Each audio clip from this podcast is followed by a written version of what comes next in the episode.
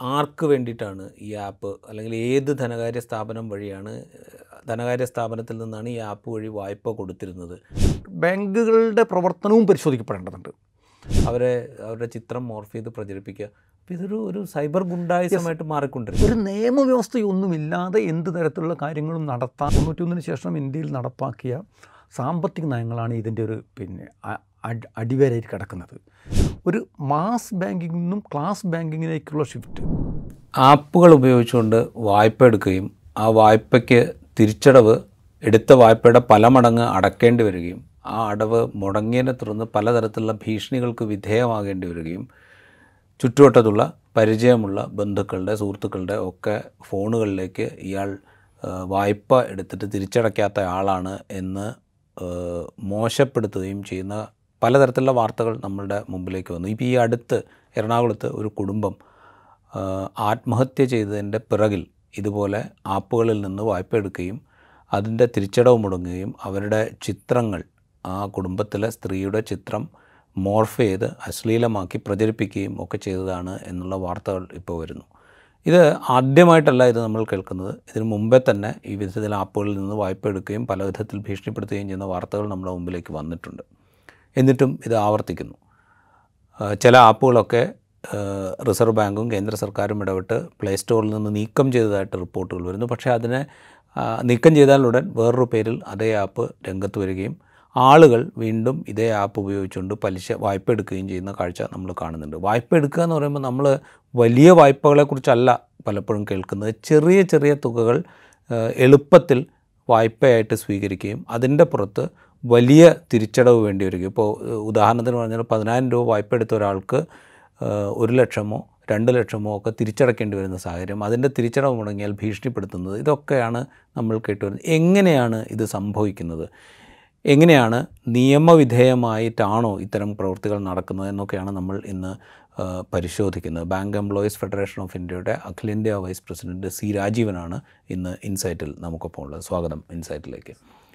ഞാനിപ്പോൾ നേരത്തെ സൂചിപ്പിച്ച പോലെ തന്നെ ഇത്തരം ആപ്പുകൾ എങ്ങനെയാണ് ഒരു ധനകാര്യ ഇടപാട് നടത്താൻ സാധിക്കുക? ധനകാര്യ ഇടപാട് നടത്തുന്നതിനിപ്പോൾ ആർ ബി ഐയുടെ ഗൈഡ് ലൈൻസ് ഉണ്ട് രാജ്യത്ത് നിയമങ്ങളുണ്ട്. ഇതിനൊക്കെ വിധേയമായിരിക്കണം ധനകാര്യ ഇടപാടുകൾ. അത് ബാങ്കിങ് ആണെങ്കിലും ബാങ്കിതര ധനകാര്യ സ്ഥാപനങ്ങളാണെങ്കിലും ഒക്കെ അവയെ നിയന്ത്രിക്കാനായിട്ട് ഒരുപാട് നിയമങ്ങളും വ്യവസ്ഥകളൊക്കെ ഉണ്ടെന്നാണ് നമ്മൾ മനസ്സിലാക്കുന്നത്. അതൊക്കെ നിലനിൽക്കുന്ന ഒരു രാജ്യത്ത് ചില ആപ്പുകൾ വരികയും ആളുകൾക്ക് എളുപ്പത്തിൽ വായ്പ തരാം എന്ന് പറയുകയും വായ്പ സ്വീകരിക്കാൻ സ്വീകരിച്ചു കഴിഞ്ഞ് കഴിഞ്ഞാൽ രാജ്യത്തെങ്ങും കേൾക്കാത്ത വിധത്തിലുള്ള തിരിച്ചടവ് പലിശ വട്ടിപ്പലിശയേക്കാൾ വലിയ പലിശ കണക്കാക്കിയിട്ട് തിരിച്ചടവ് നടത്തേണ്ടി ചെയ്യും. ഇതെങ്ങനെയാണ് സാധ്യമാകുന്നത് രാജ്യത്ത്? ആക്ച്വലി ഈ ആപ്പ് ഉപയോഗിച്ചും ഡിജിറ്റൽ ലെൻഡിങ് എന്നുള്ള രൂപത്തിലാണ് ഇതിന്റെ ഒരു പ്രവർത്തനം നടക്കുന്നത്. യഥാർത്ഥത്തിൽ നിയന്ത്രിക്കുന്ന ചില നിയമങ്ങളുണ്ട് എന്നാണ് റിസർവ് ബാങ്ക് പറയുന്നത്. ആ നിയമങ്ങൾ പക്ഷേ എത്രത്തോളം നേരത്തെ താങ്കൾ സൂചിപ്പിച്ചതുപോലെ എത്രത്തോളം അത് ശക്തമാണ് അല്ലെങ്കിൽ ശക്തമായ നിയമങ്ങൾ തന്നെ എത്രത്തോളം ഉപയോഗിക്കപ്പെടുന്നുണ്ട് എന്നുള്ളതൊക്കെ പരിശോധിക്കപ്പെടേണ്ട പ്രശ്നങ്ങളാണ്. ഈ ആപ്പിലൂടെ വലിയ ലോണുകളല്ല കൊടുക്കുന്നത്. വലിയ തുകകളല്ല വായ്പയെ കൊടുക്കുന്നത്. മിക്കവാറും ഈ സാധാരണഗതിയിൽ ബാങ്കുകൾ വായ്പ കൊടുക്കുന്നത് ബാങ്ക് ഒരു പർപ്പസിനാണ് വായ്പ കൊടുക്കുക. തീർച്ചയായും ആ പർപ്പസ് എന്താണ്? അത് അതിന്റെ ഒരു ഫീസിബിലിറ്റി സ്റ്റഡി നടത്തി.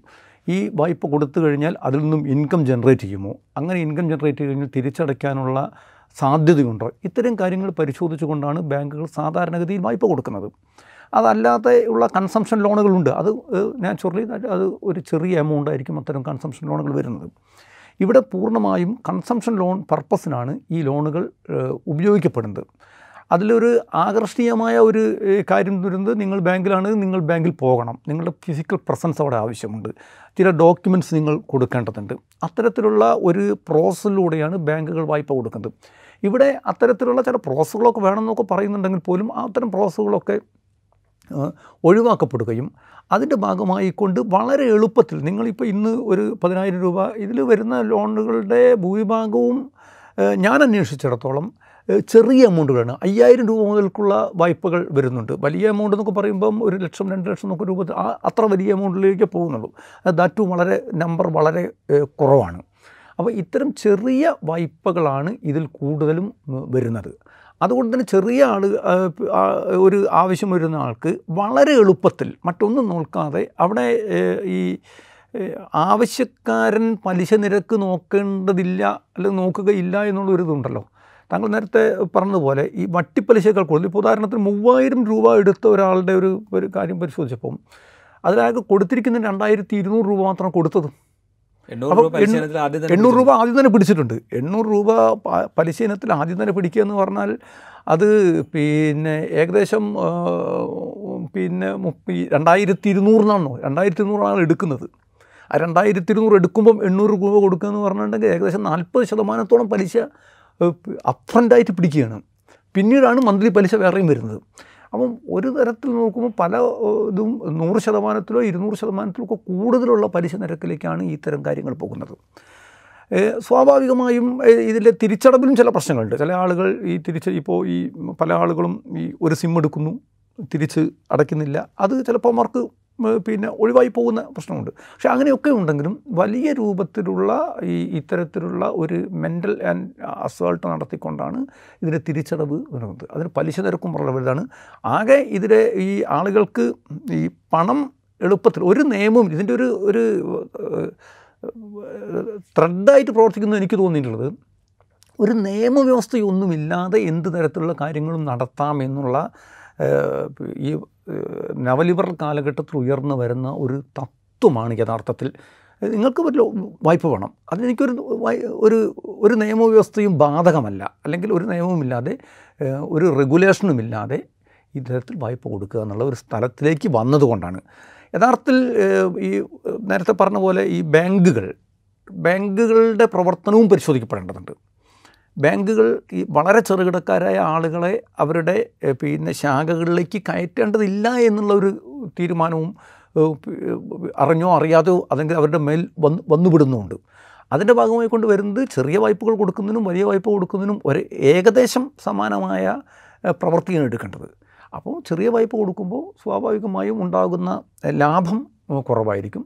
അതുകൊണ്ട് ലാഭ അധിഷ്ഠിതമായ ഒരു സമൂഹത്തിൽ ഇത്തരത്തിലേക്കുള്ള കാര്യങ്ങൾ വരുന്നതിൽ അത്ഭുതപ്പെടേണ്ടതില്ല.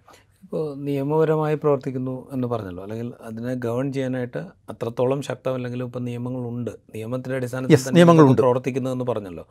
അപ്പോൾ അത് പ്രകാരം അപ്പോൾ ഔദ്യോഗികമായി ഇത്തരം ആപ്പുകളല്ലാതെ ഔദ്യോഗികമായും ഇത്തരം സംവിധാനങ്ങൾ ഉണ്ടാവണമല്ലോ. നിയമപ്രകാരം ഉണ്ടെങ്കിൽ.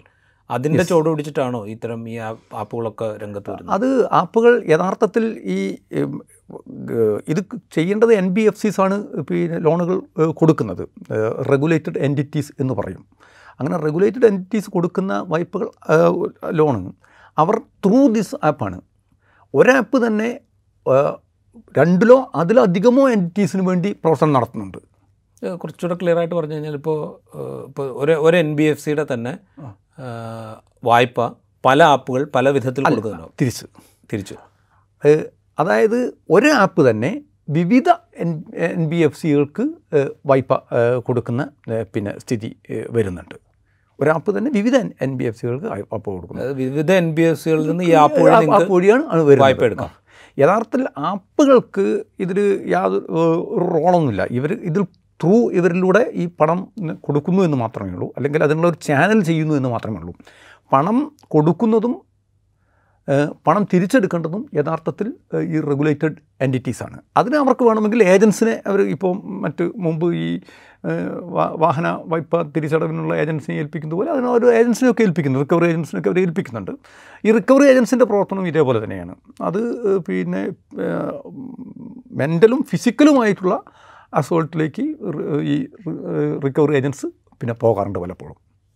ഇപ്പോൾ ഈ ഇതിൽ റിക്കവറി ഏജൻസ് എന്ന് പറഞ്ഞല്ലോ. ഇപ്പോൾ റിക്കവറി ഏജൻസ് തന്നെ ആയിരിക്കും ഈ പറയുന്ന ഇപ്പോൾ നമ്മൾ കേൾക്കുന്നത് പോലെ ഈ മൊബൈലിലെ കോൺടാക്ട്സ് ട്രേസ് ചെയ്തിട്ട് ആ കോൺടാക്ട്സിലുള്ള സുഹൃത്തുക്കളും ബന്ധുക്കളുമായിട്ടുള്ള ആളുകൾക്ക് ഇങ്ങനെ മെസ്സേജ് അയക്കുക അത് അയാൾ ഇത്ര രൂപ കടമെടുത്തു തിരിച്ചു തന്നിട്ടില്ല. ഇത്ര രൂപ തിരിച്ചു തരാനുണ്ട് എന്ന് മെസ്സേജ് അയക്കുക അതുപോലെ ചിത്രങ്ങൾ മോർഫ് ചെയ്തിട്ട് ഈ പറയുന്ന കോൺടാക്ട്സിലേക്ക് അയച്ചു കൊടുക്കുക. ഇതൊക്കെ ചെയ്യുന്ന ഈ റിക്കവറി ഏജൻസ് ആരും ആവാം റിക്കവറി ഏജൻസ് ആവാം ഈ എൻ ബി എഫ് സി ആവാം ഇനി ആപ്പിൽ തന്നെ ഈ ആപ്പ് തന്നെ നേരിട്ട് കൊടുക്കുന്ന ഇതുകൊണ്ട് യഥാർത്ഥത്തിൽ കൊടുക്കാൻ പാടില്ലെങ്കിൽ പോലും അംഗീകൃതവും അംഗീകൃതവും അല്ലാത്ത ആപ്പുകളുണ്ട്. പലപ്പോഴും റിസർവ് ബാങ്കിന്റെ മുമ്പിലൊക്കെ വരുന്ന കംപ്ലയിന്റുകളിൽ അംഗീകൃതമല്ലാത്ത ആപ്പുകൾ വരുന്നുണ്ട്. അംഗീകൃതമല്ലാത്ത ആപ്പ് വന്നാൽ ഉടൻ തന്നെ പ്ലേ സ്റ്റോറിൽ ഇതിനെ നീക്കം ചെയ്യുകയാണ് ചെയ്യുന്നത്. അത് സംഭവിക്കുന്നുള്ളൂ. പ്ലേ സ്റ്റോറിൽ നീക്കം ചെയ്യുകയും ചെയ്തു എന്ന് പറയുന്നതുകൊണ്ട് കാര്യമില്ല. ഈ അംഗീകൃതമല്ലാത്തൊരു പ്രവർത്തനം നടന്നു കഴിഞ്ഞല്ലോ. അതിന് ശക്തമായ നടപടികളോ പിന്നെ ചെയ്യുന്നത് എന്ന് വെച്ചാൽ ക്രിമിനൽ നടപടികൾ പ്രൊസീജിയറിലേക്ക് പോകുന്നില്ല. അത്തരത്തിലേക്ക് പോകേണ്ടതുണ്ട് ചില കാര്യങ്ങളിൽ. അത് ആ രൂപത്തിൽ നടപടികളിലേക്ക് പോകാന്ന് പറഞ്ഞപ്പോൾ ഞാനാണ് ഈ ഇത് ആപ്പ് വഴി വായ്പ എടുക്കുന്നതെന്ന് വിചാരിക്കുക. എനിക്കാണ് ഇത്തരം ഭീഷണികൾ വരുന്നതെന്ന് വിചാരിക്കുക. ഞാനൊരു പോലീസ് കംപ്ലയിന്റ് കൊടുക്കുന്നു അല്ലെങ്കിൽ ഒരു സൈബർ സെല്ലിൽ കംപ്ലയിന്റ് കൊടുക്കുന്നു. ഞാൻ അതിന്റെ നിയമപരമായ പ്രക്രിയയായിട്ട് പോകുന്നു എന്നുള്ളത് അത് എന്റെ മാത്രം കാര്യമായിട്ടേ നിൽക്കുള്ളൂ. ഇതേപോലെ എല്ലാവരും ചെയ്തു കൊള്ളണമെന്നില്ല അപ്പോൾ എന്ന് വെച്ചാൽ ഇത് നിയന്ത്രിക്കപ്പെടുക എന്നുള്ളതൊരു അത് പ്രധാനപ്പെട്ട കാര്യമാണ്. That is the duty of the state അത് സ്റ്റേറ്റ് ചെയ്യേണ്ട കാര്യമാണ്. യഥാർത്ഥത്തിൽ രാജ്യത്തെ പൗരന്മാർക്ക് ഈ കാരണം അവരുടെ ഒരു ഉള്ള നിയമപ്രകാരമാണ് റിസർവ് ബാങ്ക് പുറത്തിറക്കിയ നിയമപ്രകാരമാണ് ഡിജിറ്റൽ ഫൈനാൻസ് വരുന്നത് ലെൻഡിങ് വരുന്നത്. ഈ ഡിജിറ്റൽ ലെൻഡിങ് വരുമ്പോൾ അതിലൂടെ ഉണ്ടാകുന്ന മറ്റു പ്രശ്നങ്ങളിൽ അതിനെ പരിഹരിക്കാനും ഗവൺമെന്റ് അതിന്റെ സംവിധാനങ്ങൾ സന്നദ്ധമാവുകയും അതിനനുസരിച്ച് അവർ ഉയരുകയും വേണം. ഇവിടെ സംഭവിക്കുന്നത് അതിനനുസരിച്ച് ഉയരുന്നില്ല എന്നുള്ളതാണ് പ്രശ്നം. ഒരു പ്രശ്നമുണ്ടാകുമ്പോൾ അപ്പോൾ അതിനെന്തെങ്കിലും ഒരു കാര്യം ചെയ്യുന്നുള്ളൂ മാത്രം. ഈ ഇത്തരം താപ്പുകൾ മാത്രമല്ല. ഇതേപോലെയുള്ള ഒരു പ്രശ്നമാണ് തങ്ങൾ ഇവിടെ സൂചിപ്പിച്ചിട്ടില്ലെങ്കിലും ഈ ഓൺലൈനിൽ വരുന്ന മറ്റ് ഈ ചൂതാട്ടങ്ങൾ. ഈ ഓൺലൈൻ ചൂതാട്ടങ്ങളും ഇതേപോലെ തന്നെ നടക്കുന്നത് ഓൺലൈൻ റമ്മി. അപ്പോൾ നോക്കൂ നമ്മുടെ നാട്ടിൽ ഈ മുച്ചൂട്ട് കളിയോ മറ്റ് അതേ രൂപത്തിലുള്ള കളികളോ ഒക്കെ നടക്കുകയാണെങ്കിൽ അവരെ പിന്നെ നിയമത്തിന്റെ ഇതിൽ കൊണ്ടുവന്ന് അറസ്റ്റ് ചെയ്ത് കേസെടുത്ത് ഇപ്പോൾ നമ്മൾ പത്രങ്ങളൊക്കെ കാണാറുണ്ട്. മുച്ചൂട്ട് കളി പിടിച്ചു ചീട്ട് കളി പിടിച്ചു എന്നൊക്കെ പറഞ്ഞിട്ടുണ്ട്.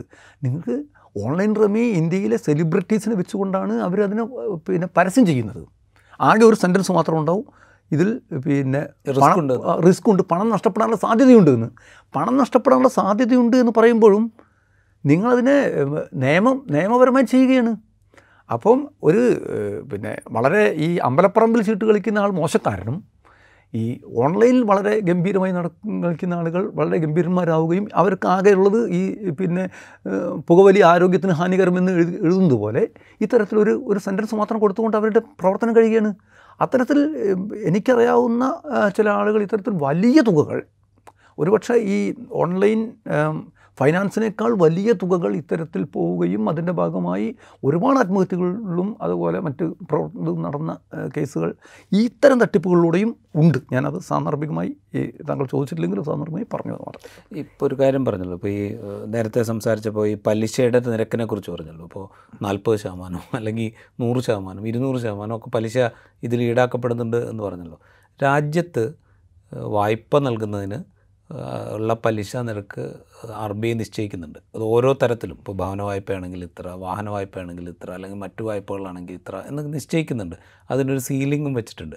അത് എൻ ബി എഫ് സികളാണെങ്കിൽ പോലും അതിനപ്പുറം വാങ്ങാൻ പറ്റില്ല എന്നുള്ള അവസ്ഥ രാജ്യത്തുണ്ട്. അപ്പോൾ ഇതിനെ മറികടക്കാൻ ഈ ആപ്പുകൾ ഉപയോഗിച്ചുകൊണ്ട് ഈ സ്വകാര്യ ധനകാര്യ സ്ഥാപനങ്ങളും എൻ ബി എഫ് സികളും ഈ ഈ പ്ലാറ്റ്ഫോം ഉപയോഗിക്കുന്ന ഒരവസ്ഥയുണ്ടോ യെസ് അതിന്റെ ഒരു പ്രശ്നം എന്താണെന്ന് പറഞ്ഞിട്ടുണ്ടെങ്കിൽ രാജ്യത്ത് ചില നിയമങ്ങളൊക്കെ ഉണ്ട്. പലി പലിശ നിരക്കിലും നിയമങ്ങളുണ്ട്. പക്ഷേ ഇവിടെ സംഭവിക്കുന്നത് ഈ പണത്തിന്റെ അത്യാവശ്യക്കാരനെ സംഭവിച്ചിടത്തോളം അയാൾക്ക് ഇന്ന് പണം വേണം. ഇപ്പം മുമ്പ് പിന്നെ കോഴിക്കോട് പച്ചക്കറി മാർക്കറ്റിൽ എന്താ സംഭവിക്കുന്നത്? രാവിലെ തൊള്ളായിരം രൂപ കൊടുക്കുന്നു വൈകുന്നേരം ആയിരം രൂപ തിരിച്ചു കിട്ടുന്നു. അവിടെ ഒരു ദിവസത്തേക്ക് തൊള്ളായിരം രൂപയ്ക്ക് നൂറ് രൂപയാണ് പലിശ കൊടുക്കുന്നത്. നിങ്ങൾ അതിന്റെ റേറ്റ് ഓഫ് ഇൻട്രസ്റ്റ് ഇവർ ഇതിന് പറയുന്നത് പിന്നെ എ പി ആറിനാണ് ആനുവൽ റേറ്റ് ഓഫ് ഇൻട്രസ്റ്റ് പിന്നെ പെർസെന്റേജ് ഓഫ് റേറ്റ് എന്നുള്ളതിനൊക്കെയാണ് അത് അങ്ങനെ നോക്കുമ്പോൾ വലിയ റേറ്റ് ആയിരിക്കും. അതേപോലെ ഈ കാര്യത്തിൽ അവ ഒരു പ്രത്യേക നിയമങ്ങളൊക്കെ ചില നിയമങ്ങളൊക്കെ ഉണ്ടെങ്കിൽ ആ നിയമങ്ങളെയൊക്കെ മറികടന്നുകൊണ്ട് ആവശ്യക്കാരെ സംബന്ധിച്ച് നിങ്ങൾക്ക് ഈ പണം കിട്ടണമെങ്കിൽ പിന്നെ ഇത്ര പണം പിന്നെ ഇത്ര പലിശ തരണം എന്നുള്ള രൂപത്തിലേക്ക് വരുന്നത് അത് നിയമവ്യവസ്ഥയൊക്കെ മറികടന്നുകൊണ്ടാണ് പിന്നെ ഈ ഇത് എടുക്കുന്ന ആളുകൾ സംബന്ധിച്ചിടത്തോളം അവർ പല സ്ഥലത്ത് ചെതറിക്കിടക്കുന്ന ആളുകളാണ്. ഒരിക്കലും അവരൊരു എന്താണ് ഒരു സംഘടിതമായ വിഭാഗമല്ല. ചെറിയ ആളുകളാണ് ചെറിയ പണമാണ് വാങ്ങുന്നത്. ഈ ചെറിയ പണം വാങ്ങുന്നതിന്റെ മുകളിൽ അവർക്ക് മറ്റൊരു തരത്തിലുമുള്ള നടപടികളിലേക്ക് പോകാൻ കഴിയാത്ത വിധം ഉള്ള ആളുകളാണ്. ഇതാണ് ഇതിന്റെ ഭാഗമായിട്ടാണ് വലിയ പലിശ പറയുമ്പോൾ ഈ ചെറിയ പണം വാങ്ങുന്നു എന്ന് പറയുമ്പോൾ ഇപ്പോൾ സേ പതിനായിരം രൂപ ഈ ഓൺലൈൻ ആപ്പ് വഴി വായ്പ എടുക്കുന്ന ഒരാൾ അയാൾക്ക് തിരിച്ചടവ് നാൽപ്പതിനായിരം രൂപയാണെങ്കിൽ പോലും അയാളത് അടച്ചു തീർക്കുകയും അതിൽ നിന്ന് ഒഴിവാകുകയും ചെയ്യുകയേ ചെയ്യുള്ളൂ. അല്ലാതെ ഇതിന്റെ നൂലാമാലകൾ ചൂണ്ടിക്കാണിച്ചുകൊണ്ട് മറ്റ് നിയമവ്യവഹാരങ്ങളിലേക്ക് അയാൾ പോകില്ല കാരണം അതിനുള്ള ത്രാണി സാമ്പത്തിക ത്രാണി ത്രാണിയില്ലാതെ മാത്രം സാമ്പത്തികമായ വലിയ പ്രശ്നമാണ്. നിങ്ങൾക്ക് ഈ പിന്നെ ഈ ഏതെങ്കിലും ഒരു തരത്തിലുള്ള ഇതിൽ പോകണമെങ്കിൽ അത് പോകണമെങ്കിൽ അതിന് നിങ്ങൾ സ്വാഭാവികം നമ്മുടെ ആളുകൾ എടുക്കുന്നൊരു നിലപാട് എന്താണ്? ആ ഒരു ബുദ്ധിമുട്ട് എനിക്ക് സഹിക്കാൻ എനിക്ക് താങ്ങാൻ കഴിയില്ല. അങ്ങനെ ബുദ്ധിമുട്ട് എനിക്ക് താങ്ങാൻ കഴിയുന്നത് കാരണം ഇതിൽ ഒരുപാട് തവണ നടക്കേണ്ടി വരും. അങ്ങനെ നടക്കേണ്ടി വരുമ്പോൾ മിക്കവാറും ഈ ആളുകൾ ഈ ദിവസം വരുമാനമുള്ള ആളുകളായിരിക്കും. ആ ദിവസത്തെ അവരുടെ വരുമാനം നഷ്ടപ്പെടും. അതിന് അതർവൈസ് ഉള്ള മറ്റ് ചിലവുകൾ വരും. അപ്പോൾ ഈ ചിലവുകളൊക്കെ കൂടെ കണക്ക് കൂട്ടി നോക്കുമ്പം അതിന്റെ ബുദ്ധിമുട്ടും കണക്ക് കൂട്ടി നോക്കുമ്പം പിന്നെ ചിലപ്പോൾ മറുഭാഗത്തു നിന്നുള്ള ഭീഷണികളും ഉണ്ടാവാം. ഇതെല്ലാം കൂടെ കണക്ക് കൂട്ടുമ്പം നല്ലത് ഇതിൽ നിന്നും ഒഴിഞ്ഞു പോരുന്നതാണ് എന്നുള്ള രൂപത്തിലേക്കുള്ളൊരു നിലപാടിലേക്കാണ് നിൽക്കാനുള്ള സാധ്യത. ഈ ഇതിൽ വേറൊരു കാര്യം ഈ തിരിച്ചടവിനെ ഭീഷണിപ്പെടുത്തുക അല്ലെങ്കിൽ മോർഫ് ചെയ്ത ചിത്രം പ്രചരിപ്പിക്കുക ഇത്തരം കാര്യങ്ങളൊക്കെ എങ്ങനെയാണ് ഒരു ലീഗൽ സിസ്റ്റത്തിൽ ഇത് നിയമപരമായി നടക്കുന്നു എന്നാൽ ചില നിയമങ്ങളെങ്കിലും ഉണ്ട് എന്ന് നമ്മൾ പറയുന്നുണ്ട്. പക്ഷെ ഇതൊക്കെ എങ്ങനെയാണ് സാധ്യമാകുക എങ്ങനെയാണ് നടക്കുക ഇതൊക്കെ? അല്ല ഇത് റെഗുലേറ്റ് ചെയ്യാൻ ഒരു വ്യവസ്ഥ ഇത് പലതവണ റിപ്പോർട്ട് ചെയ്തിട്ടുണ്ട്. പക്ഷേ എന്നിട്ട് പോലും ഇത് റെഗുലേറ്റ് ചെയ്യാൻ ഇത് ഇങ്ങനെ പറ്റില്ല എന്ന് പറയാൻ അല്ലെങ്കിൽ ഇത് തടയാൻ ഒരു സംവിധാനം ഉണ്ടാവാത്തത് എന്തുകൊണ്ട്? അതിൽ സംവിധാനം എന്ന് പറയുന്നത് ഇപ്പം പിന്നെ നമ്മൾ അതിന്റെ പിന്നാലെ പോയി കഴിഞ്ഞാൽ അതിൽ സംവിധാനമുണ്ട്. സംവിധാനം ഒന്ന് നിങ്ങൾ മോർഫ് ചെയ്യുന്ന കാര്യങ്ങളാണെങ്കിൽ നിങ്ങൾ സൈബർ സൈബർ ക്രൈമാണ്. ക്ര- ക്രൈമാണ്. നിങ്ങൾ സൈബർ ക്രൈമിന്റെ ഇതിൽ പോകണം. ഭീഷണിപ്പെടുത്തുന്നത് അതല്ലാത്ത പിന്നെ സാധാരണ പിന്നെ ക്രിമിനൽ ഒഫൻസാണ് അത് പിന്നെ ക്രിമിനൽ പ്രൊസീജിയറിന്റെ ഭാഗമായിട്ട് നിങ്ങൾ പോകണം. ഈ രണ്ട് ഭാഗമായിട്ട് നിങ്ങൾ പോവുക മാത്രമാണ് നിങ്ങളുടെ ഒരു വ്യക്തി എന്നുള്ളത് എനിക്കുള്ള ഒരു അതാണ് നേരത്തെ പറഞ്ഞത്. അതിനുള്ള ഒരു സാധ്യത വളരെ വളരെ പിന്നെ വളരെ കുറവാണ്. ഈ ആളുകളുടെ പേരിൽ വരുന്ന പിന്നെ നടപടികൾ അവരുടെ പിന്നെ കോണ്ടാക്ട്സ് ലിസ്റ്റിലേക്ക് പിന്നെ മുഴുവൻ ആളുകളെയും ഇയാളെ മോശക്കാരനെ ചിത്രീകരിച്ചു കൊണ്ടുള്ള മെസ്സേജുകൾ ഒക്കെ പോവുക എന്ന് പറയുമ്പോൾ അതും ഒരു സമൂഹ മധ്യത്തിൽ ഈ ഒരു വ്യക്തിയെ വളരെ ഒരു വായ്പ എടുത്തു. ആ വായ്പ എടുത്തതിന്റെ ഭാഗമായി അയാൾക്ക് തിരിച്ചടയ്ക്കാൻ പറ്റാത്തൊരു പ്രശ്നമുണ്ടാകുമ്പോൾ അതിനെ ഏറ്റവും മോശക്കാരനെ ചിത്രീകരിക്കുന്ന നിലയിലേക്കാണ് പോകുന്നത്. ഇപ്പോൾ ഈ ബാങ്കിങ് രംഗമായിട്ട് നമ്മൾ താരതമ്യം ബാങ്കിങ് രംഗത്തും ഒരുപക്ഷെ ഇപ്പോൾ റീപേയ്മെന്റ് നടക്കുന്നില്ല. അത് പലതവണ മുടങ്ങി അതിന്റെ പുറത്ത് കേസ് വരുന്നു. ഇത്തരം കാര്യങ്ങളൊക്കെ ഇത് കഴിഞ്ഞാൽ അവസാനം സംഭവിക്കുക.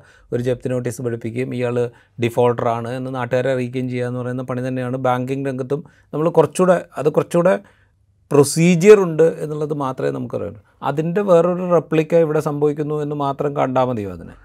അങ്ങനെയല്ല ബാങ്കിങ് രംഗത്തെ കാര്യങ്ങൾ പറയുമ്പോൾ ബാങ്കിങ് രംഗത്തെ കാര്യങ്ങൾ താങ്കൾ സൂചിപ്പിച്ചുകൊണ്ട് പറയുകയാണ്. ബാങ്കിങ് രംഗത്ത് രണ്ട് തരത്തിലാണ് കാര്യങ്ങൾ വരുന്നത്.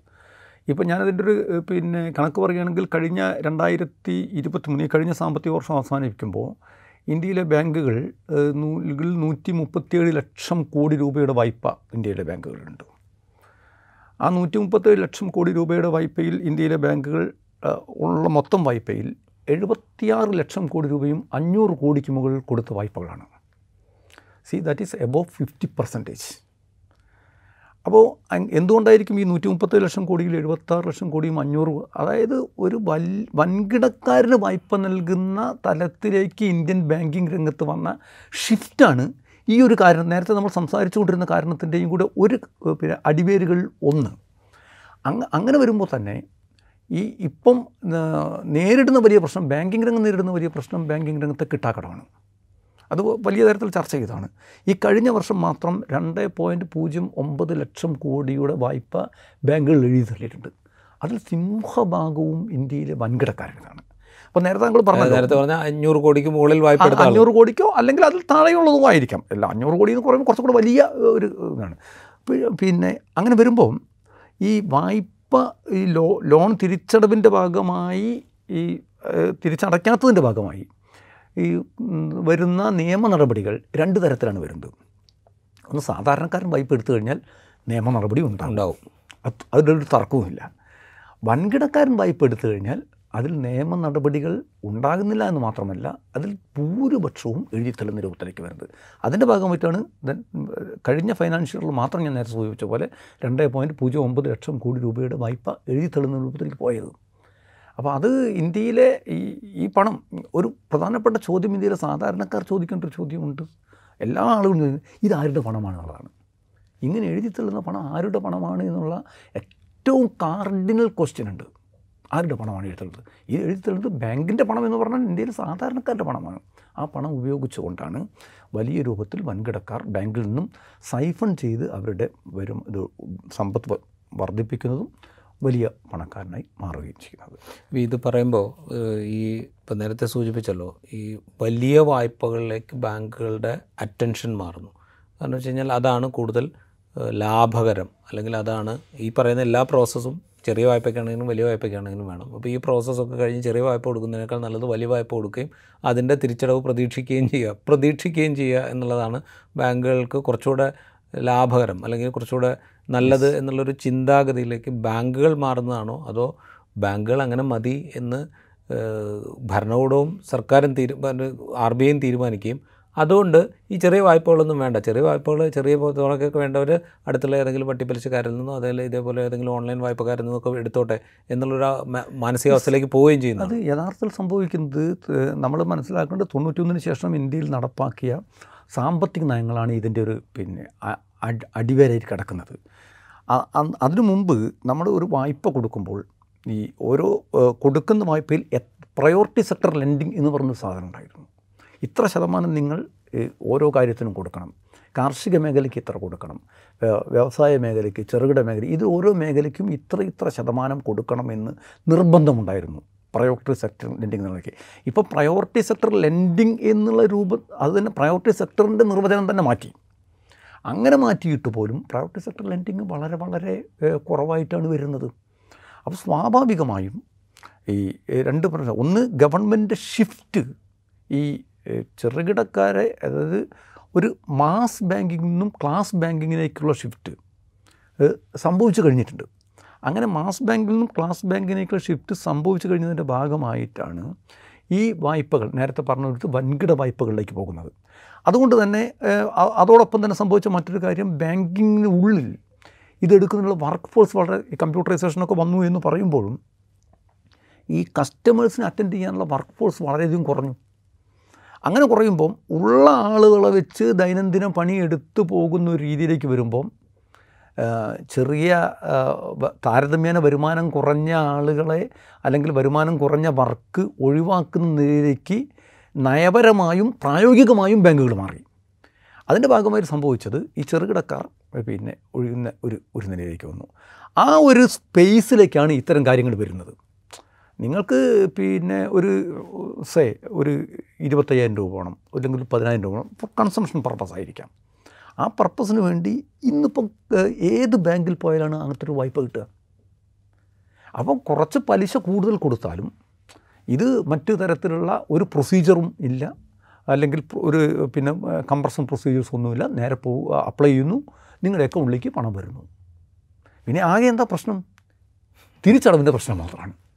തിരിച്ചടവ് ഉണ്ടാവും. തിരിച്ചടവ് ഈ നമ്മുടെ ഒരു നാട്ടിലെ ആളുകളുടെ പ്രത്യേകത ബൈ ലാർജ് ആളുകൾ നല്ല നിലയിൽ തിരിച്ചടക്കുന്ന ആളുകളാണ്.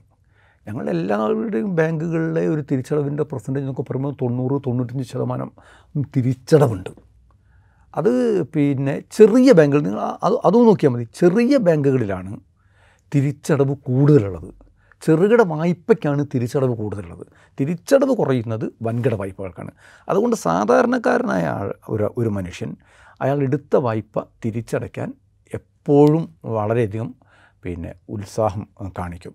ആ ഒരു സാധാരണക്കാരന്റെ മനഃശാസ്ത്രവും കൂടെ കണക്കിലെടുത്തുകൊണ്ടാണ് ഇവർ ഇത്തരത്തിലേക്കുള്ള കോൺട്രോളിലേക്ക് പോകുന്നത്.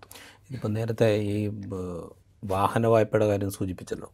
യെസ്. ഈ വാഹന വായ്പകൾ ഉദാരവൽക്കരിച്ചൊരു കാലത്ത് ഇതിന്റെ തിരിച്ചടവിന് വേണ്ടിയിട്ട് ഇത് തിരിച്ചു പിടിക്കാൻ വേണ്ടിയിട്ട് ഈ സി സി പിടുത്തക്കാർ എന്നൊക്കെ പറഞ്ഞ അന്ന് റിക്കവറി agents. തിരിച്ച് റിക്കവറി ഏജൻസ് റിക്കവറി ഏജൻസ് നിങ്ങൾ ബാങ്കിങ് ഭാഷയിൽ പറയും. ഞങ്ങൾ സാധാരണക്കാർ സി സി പിടുത്തക്കാർ എന്ന് പറയും. അങ്ങനെ കുറേ ആളുകൾ ഗുണ്ടാ സംഘങ്ങളായിട്ട് പിന്നെ അത് മാറുകയും. എറണാകുളത്ത് എനിക്കിപ്പോഴും ഓർമ്മയുണ്ട്. ഞാനന്ന് എറണാകുളത്ത് പത്രത്തിൽ വർക്ക് ചെയ്തിരുന്ന കാലത്താണ്.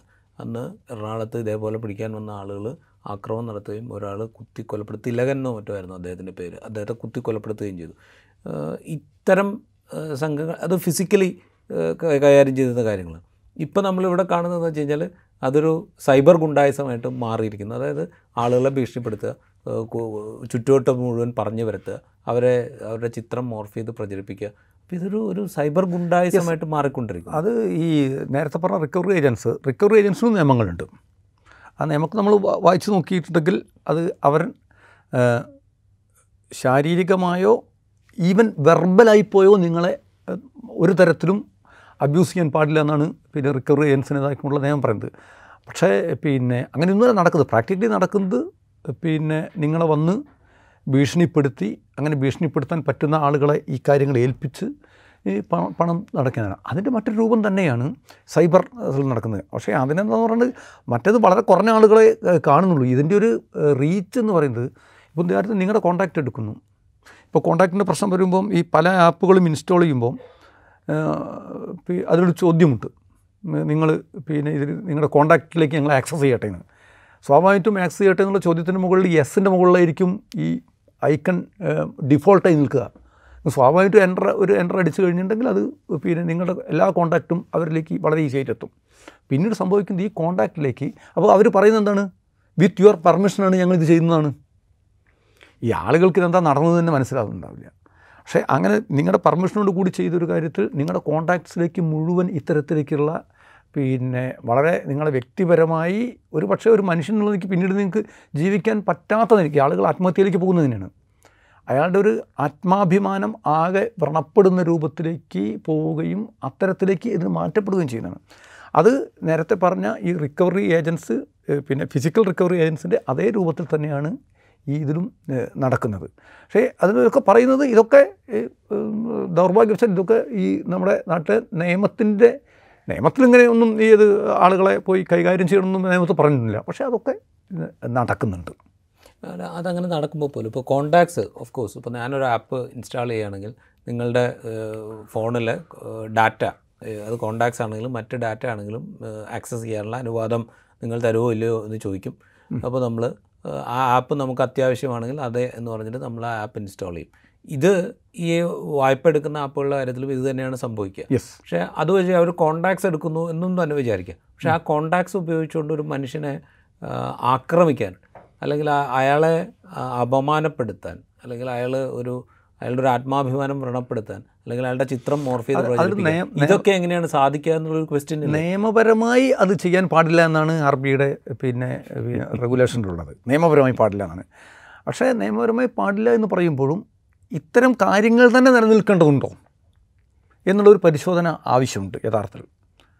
കാരണം ഈ ചെറു രണ്ട് രണ്ട് പ്രശ്നമുള്ളത്. ഒന്ന് ചെറുകിടക്കാരായ ആളുകൾക്ക് അവരുടെ കൺസംഷൻ പർപ്പസിന് കൊടുക്കേണ്ട വായ്പകൾ അത്തരം വായ്പകൾ കൊടുക്കുന്ന കൊടുക്കാൻ വേണ്ടിയുള്ള മറ്റ് ബാങ്കുകളുടെ അത് പൊതുമേഖലാ ബാങ്കുകൾ മുതൽ സ്വകാര്യ മേഖലാ ബാങ്കുകളും കോപ്പറേറ്റീവ് ബാങ്കുകളും ഉൾപ്പെടെയുള്ള മുഴുവൻ ബാങ്കുകളും അത്തരത്തിലേക്കുള്ള സംവിധാനത്തിലേക്ക് പോകേണ്ടതുണ്ട്.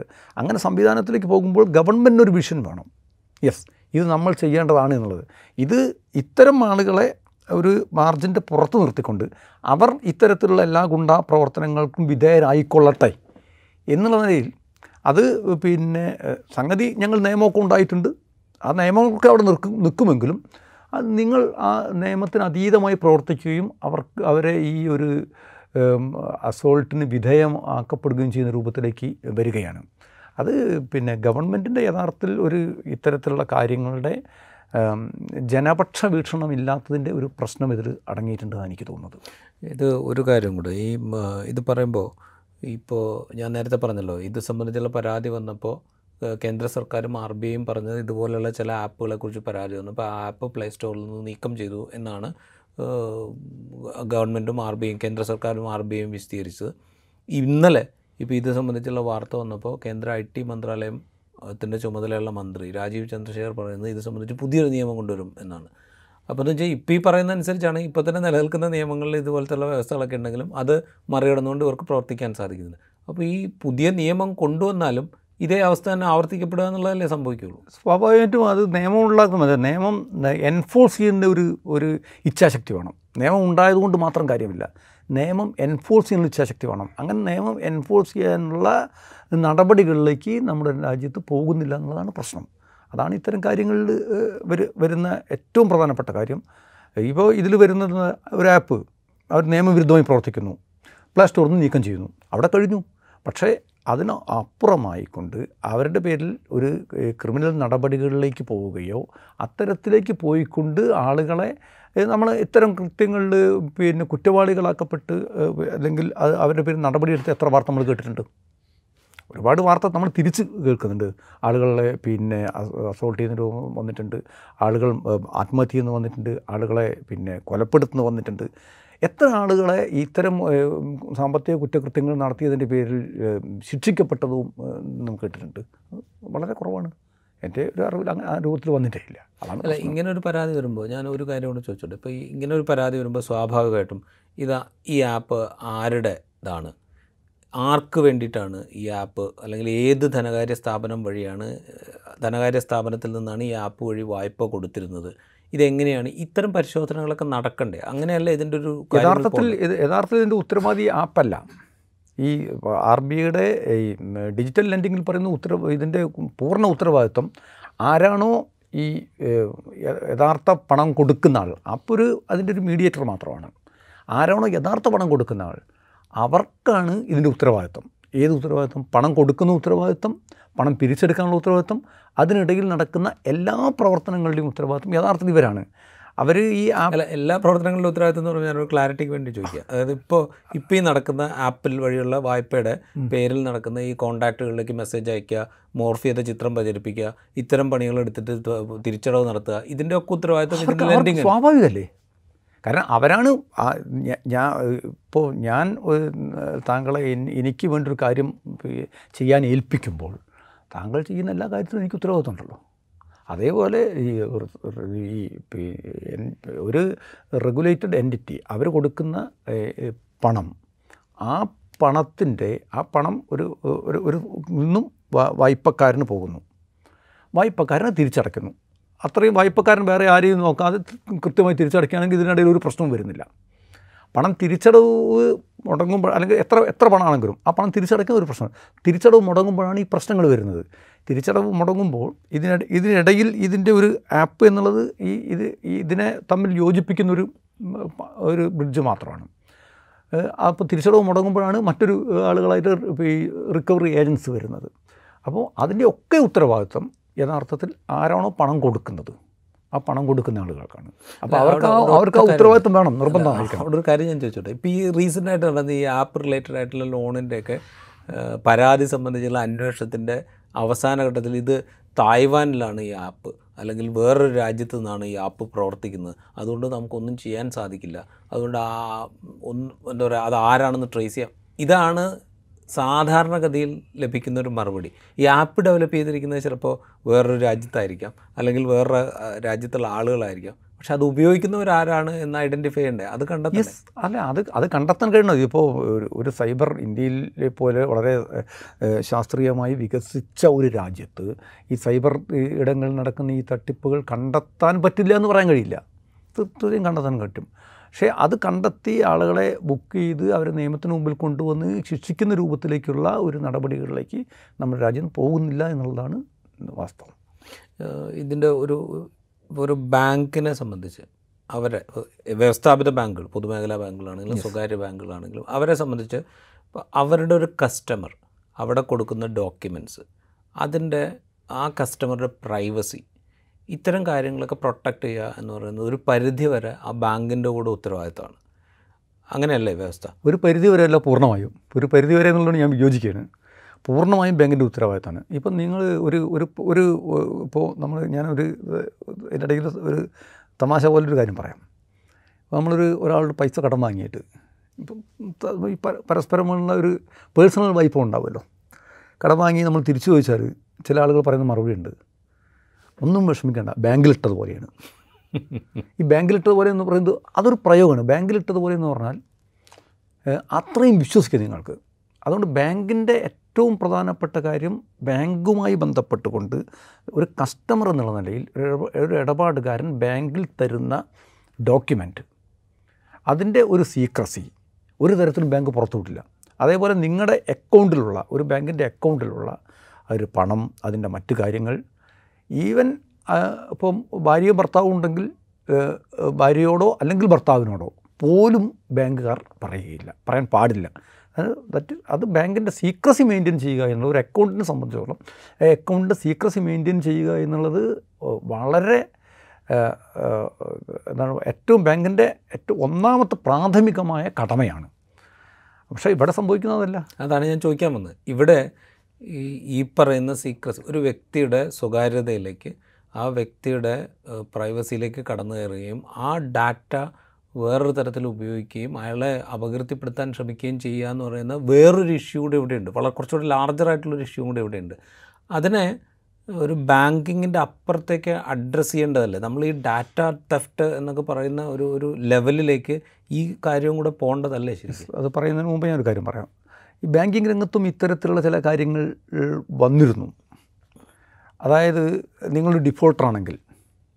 ഇപ്പോൾ ഡിഫോൾട്ട് വന്നുകൊണ്ട് നമ്മൾ ആദ്യം ചെയ്യുന്നത് ബാങ്ക് എന്നുള്ള നിലയ്ക്ക്. വ്യവസ്ഥാപിത ബാങ്കുകൾ ചെയ്യുന്ന എല്ലാ ബാങ്കുകളും ചെയ്യുന്നത് ഏറ്റവും ആദ്യം അവർക്ക് ഒരു ഇൻഫർ ഒരു ഇൻഫർമേഷൻ. അത് പിന്നെ കത്തായോ മെസ്സേജായോ അല്ലെങ്കിൽ മെയിലായോ എന്തോ ആട്ടെ അത്തരത്തിലൊരു ഇൻഫർമേഷൻ നിങ്ങളുടെ വായ്പയിൽ ഇത്ര രൂപയുടെ പിന്നെ ഒരു കുടിശ്ശിക വന്നിരിക്കുന്നു എന്ന് അറിയിക്കുക എന്നുള്ളതാണ്. അതിൽ നിന്ന് മാറിക്കൊണ്ട് ഈ ചില വീടുകളുടെ മുമ്പിൽ പോയി. ഇപ്പോൾ നിങ്ങൾ ഒരു വായ്പ എടുത്തു. നിങ്ങളുടെ വീടിന് മുമ്പിൽ പോയി പിന്നെ ധർണ പിക്കറ്റിംഗ് എന്നുള്ള രൂപത്തിൽ ബാങ്ക് ജീവനക്കാർ ഇയാൾ കുടിശ്ശികക്കാരനാണ് എന്നുള്ള പിന്നെ പ്ലക്കാർഡൊക്കെ വെച്ചുകൊണ്ട് പോകുന്നൊരു പിന്നെ ഒരു സ്ഥിതി വന്നു.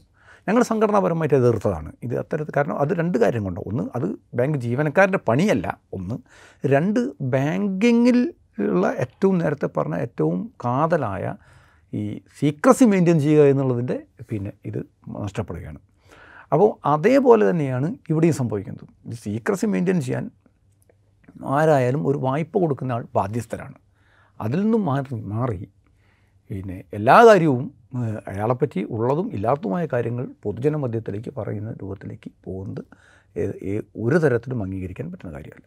ഒരു ഈ ഇപ്പോൾ ഈ റീസെന്റ്ലി വന്ന വാർത്ത നോക്കുകയാണെങ്കിൽ ഈ ഒഫീഷ്യലായിട്ടുള്ള ബാങ്ക് ആപ്പുകളേക്കാൾ കൂടുതൽ ആളുകൾ ഡൗൺലോഡ് ചെയ്ത് സൂക്ഷിക്കുകയും ഉപയോഗിക്കുകയും ചെയ്യുന്ന ആപ്പുകളായിട്ട് ഇത്തരം ഈ പ്രൈവറ്റ് ലെൻഡിങ് ആപ്പുകൾ അതായത് നമ്മൾ ഈ പറഞ്ഞ കെണി ഉണ്ടാക്കുന്ന ആപ്പുകൾ മാറിയിട്ടുണ്ടെന്ന് ചില റിപ്പോർട്ടുകൾ ഈ കഴിഞ്ഞ ദിവസങ്ങളിലൊക്കെ കണ്ടു. അതായത് ഈ ചെറിയ തുകയ്ക്ക് വേണ്ടിയിട്ട് ചെറിയ വായ്പകൾക്ക് വേണ്ടി ശ്രമിക്കുന്ന ആളുകൾക്ക് അത് കിട്ടാനുള്ള അവസരങ്ങൾ കുറയുന്നു. കുറയുന്നു എന്ന് ഞാൻ പറയുമ്പോൾ ഇപ്പോൾ പണയ സ്വർണം പണയം വെച്ച് വായ്പ നൽകുന്ന ഇഷ്ടംപോലെ ധനകാര്യ സ്ഥാപനങ്ങൾ നമ്മുടെ നാട്ടിലുണ്ട്. പക്ഷേ അതിലേക്കൊന്നും പോകാതെ വളരെ എളുപ്പത്തിൽ ഇത് നടക്കും എന്നുള്ളൊരു അവസ്ഥ ക്രിയേറ്റ് ചെയ്യുകയും ആ അവസ്ഥ ഉപയോഗിച്ചുകൊണ്ട് ഇത് ഒരു ചൂഷണോപാധിയാക്കി മാറ്റുകയും ചെയ്യുന്ന ഒരു അവസ്ഥയാണ് ഇപ്പോൾ ഞാൻ മനസ്സിലാക്കിയത്തോളം ഇത് നടക്കുന്നത്. ഇത് എത്രമാത്രം ഗൗരവത്തിൽ നമ്മുടെ സംവിധാനങ്ങൾ കാണുന്നുണ്ട്. ഇത് ടാക്കിൾ ചെയ്യാനുള്ള ശ്രമങ്ങൾ ഇപ്പോൾ നിയമം കൊണ്ടുവരും എന്ന് പറയുന്നു. അല്ലെങ്കിൽ പ്ലേ സ്റ്റോറിൽ എന്ന് പറയുന്നു. അതിനപ്പുറത്തേക്ക് എത്രമാത്രം ഗൗരവത്തിൽ കാണുന്നുണ്ടെന്നാണ് ആസ് ബാങ്ക് എംപ്ലോയീസ് ഫെഡറേഷന്റെ ഭാരവാഹി എന്നുള്ള നിലയിൽ താങ്കൾക്ക് തോന്നുന്നു അത്തരത്തിലൊരു വലിയ ശ്രമം നടക്കുന്നുണ്ടെന്ന് എനിക്ക് തോന്നുന്നില്ല. അതിൽ ഒരു പ്രധാന പ്രശ്നം ഇപ്പം പിന്നെ നമുക്ക് ഇപ്പോൾ എനിക്കും വരാറുണ്ട് message. Do you want financial assistance എന്ന് പറഞ്ഞ് മെസ്സേജ് വരും. ആ അങ്ങനെ വന്നു കഴിഞ്ഞാൽ അതിലൊരു ക്ലിക്ക് ചെയ്ത് കഴിഞ്ഞാൽ ഉടൻ തന്നെ നിങ്ങൾക്ക് ഈ പണം കിട്ടുന്ന രൂപത്തിലേക്ക് പോവുകയാണ്. അപ്പോൾ യഥാർത്ഥത്തിൽ ഈ ഒരു നേ ഞാൻ അതിന്റെ ഒരു പ്രധാന പ്രശ്നം ഒരു നിയമവുമില്ലാതെ നിയമവ്യവസ്ഥകൾക്കൊന്നും ബാധകമല്ലാത്ത രൂപത്തിലേക്ക് ഡീറെഗുലേറ്റ് ചെയ്തുകൊണ്ടുള്ള ചില രീതിയിൽ ആ- ഒരു വ്യവസ്ഥ നമ്മുടെ നാട്ടിൽ ഇപ്പം പിന്നെ പത്ത് മുപ്പത് കൊല്ലത്തിലധികമായിട്ട് നിന്നുകൊണ്ടാണ്. അപ്പോൾ ചെറുപ്പക്കാരായിരിക്കുന്ന ആളുകൾ ഈ വ്യവസ്ഥയ്ക്കുള്ളിൽ ജനിച്ച് അതിനുള്ളിൽ വളർന്ന ആളുകളാണ്. അതുകൊണ്ട് തന്നെ നിയമമൊന്നും ഇല്ലാതൊരു കാര്യം ചെയ്യുകയാണെങ്കിൽ നമ്മൾ ഈ വളയില്ലാതെ ചാടുക എന്നൊക്കെ പറയുമല്ലോ. അങ്ങനെ നിയമമില്ലാതെ നിയമമില്ലാതൊരു കാര്യം ചെയ്യുകയാണെങ്കിൽ അത് കൂടുതൽ നന്ന് എന്ന രൂപത്തിൽ പ്രചരിപ്പിച്ചുകൊണ്ടിരിക്കുകയാണ്. അങ്ങനെ പ്രചരിപ്പിക്കുന്നതിന്റെ ഭാഗമായിട്ടാണ് ഞാൻ നേരത്തെ പറഞ്ഞ ഈ മുച്ചീട്ട് കളി മോശവും ഓൺലൈൻ റമ്മി നിയമവിധേയവുമാകുന്നത് ഇന്ത്യയിലെ സെലിബ്രിറ്റി ക്രിക്കറ്റിലും സിനിമയിലും ഒക്കെയുള്ള സെലിബ്രിറ്റികളാണ് ഇത്തരത്തിലുള്ള ഓൺലൈൻ റമ്മിയുടെ പരസ്യത്തിൽ വരുന്നത്. ആകെ അതിൽ എന്താ ഞാൻ നേരത്തെ പറഞ്ഞ പോലെ ഈ ഒരു ഒരു സെന്റൻസ് മാത്രം എഴുതും ഇത് അപകടമുണ്ട് എന്നുള്ളത്. അപ്പോൾ അങ്ങനെ വരുന്ന ഒരു ഒരു അവസര അവസരത്തിൽ ഇങ്ങനെ നോക്കുമ്പോൾ നമ്മൾ പിന്നെ ഈ നിയമം ഉണ്ടാകുന്നത് കൊണ്ടോ അത് മാത്രം അത് കാര്യം യഥാർത്ഥത്തിൽ ഗവൺമെന്റ് ചെയ്യേണ്ടത് വളരെ കൃത്യമായിക്കൊണ്ട് ഒരു നിയമവ്യവസ്ഥയ്ക്കുള്ളിൽ നിന്നുകൊണ്ട് ഇത്തരം കാര്യങ്ങൾ ചെയ്യുകയും പരമാവധി പരമാവധി പൊതുമേഖലാ ബാങ്കുകളെയും അതേപോലെ സഹകരണ ബാങ്കുകളെയും ശക്തിപ്പെടുത്തുകയും അങ്ങനെ ശക്തിപ്പെടുത്തുന്നതിന്റെ ഭാഗമായി ഏതൊരു പൗരനും അവരുടെ സാമ്പത്തിക ആവശ്യങ്ങൾ അത് എത്ര ചെറുതോ വലുതോ ആവട്ടെ. അത് വേണ്ടി സമീപിക്കാവുന്ന ഒരു സ്ഥാപനമായി ഇത്തരം ബാങ്കുകളെ മാറ്റുകയും ചെയ്യുക എന്നുള്ളതാണ് പ്രധാനം. അതിലാവശ്യമായ ഈ കംപ്രസമായ പ്രോസസ്സുകളൊക്കെ ചെറിയ വായ്പയ്ക്ക് വേണമെങ്കിൽ ഒഴിവാക്കണം അതൊക്കെ പരിശോധിക്കാവുന്നതാണ്. ഇപ്പം വളരെ ചുരുങ്ങിയ ഒരു ഒരു ആപ്ലിക്കേഷൻ ഫോമോ അല്ലെങ്കിൽ അത്തരത്തിലുള്ള സംഗതികളൊക്കെ ബാങ്കുകൾക്കും പരിശോധിക്കാവുന്നതാണ്. മാറിയ സാഹചര്യത്തിൽ പ്രത്യേകിച്ച് ടെക്നോളജിക്കൽ അഡ്വാൻസ്മെന്റ് ഒക്കെ ഉണ്ടായ സാഹചര്യത്തിൽ അതെങ്ങനെ മാറ്റണം എന്നുള്ളത് പരിശോധിക്കുന്നത് പക്ഷേ അതിനു പകരം ഗവൺമെന്റ് അതിന്റെ സ്വന്തം സ്ഥാപനങ്ങളിലൂടെ ഈ കാര്യം നടത്തുന്നതിന് പകരം വളരെ ചെറിയ ആളുകളെ ഇത്തരത്തിലുള്ള എന്താണ് കൾപ്രിറ്റ്സിന്റെ അല്ലെങ്കിൽ ഇത്തരത്തിൽ ആളുകളെ കുഴപ്പത്തിലാക്കുന്ന ആളുകളുടെ കയ്യിലേക്ക് എറിഞ്ഞു കൊടുക്കുന്ന രീതിയാണ് ഗവൺമെന്റും ചെയ്യുന്നത്. ഇവിടെ പ്രധാന പ്രശ്നം അത് തന്നെയാണ്. ആയിട്ട് നമ്മൾ ഈ ഓൺലൈൻ സോറി ആപ്പ് വായ്പാക്കെണി അല്ലെങ്കിൽ വായ്പ മൂലം ആപ്പിലായ വായ്പകൾ എന്നൊക്കെ പറഞ്ഞ ആപ്പുകളെ കുറ്റം പറയുമ്പോൾ ആപ്പുകൾക്ക് പിന്നിൽ പ്രവർത്തിക്കുന്നത് ആരാണ് എന്നുള്ളതിനെക്കുറിച്ചുള്ള ചിന്തയിലേക്ക് കാര്യങ്ങൾ പോകുന്നില്ല എന്ന യാഥാർത്ഥ്യം അവിടെയുണ്ട്. ഒപ്പം ചെറിയ മനുഷ്യർക്ക് അവരുടെ പെട്ടെന്നുള്ള ആവശ്യങ്ങൾക്ക് പണം ലഭ്യമാകാത്ത സ്ഥിതി നമ്മളുടെ പരമ്പരാഗത ബാങ്കിങ് സംവിധാനത്തിന്റെ മാറ്റത്തിലൂടെ സംഭവിക്കുന്നു എന്ന പ്രശ്നവും അവിടെയുണ്ട്. ഇത് രണ്ടും ഈ പറഞ്ഞ കെണികളിലേക്ക് ഉപഭോക്താക്കളെ എത്തിക്കുന്നു എന്ന അവസ്ഥ നമ്മൾ മുന്നിൽ കാണേണ്ടതുണ്ട്. വായ്പാ കെണി ആപ്പ് മൂലമുള്ള വായ്പ എടുത്ത് തിരിച്ചടവ് മുടങ്ങിയത് മൂലം അപമാനിക്കപ്പെടുന്ന മനുഷ്യർ ഇങ്ങനെ വളരെ ട്രിവിയലൈസ് ചെയ്യുന്നതിന് പകരം ഇതിന്റെ യാഥാർത്ഥ്യം എന്താണ് എന്ന് മനസ്സിലാക്കേണ്ട ഉത്തരവാദിത്തമുണ്ട് എന്നാണ് ശ്രീ രാജീവൻ സൂചിപ്പിക്കുന്നത്. ഇൻസൈറ്റിൽ മറ്റൊരു വിഷയവുമായി വീണ്ടും കാണാം.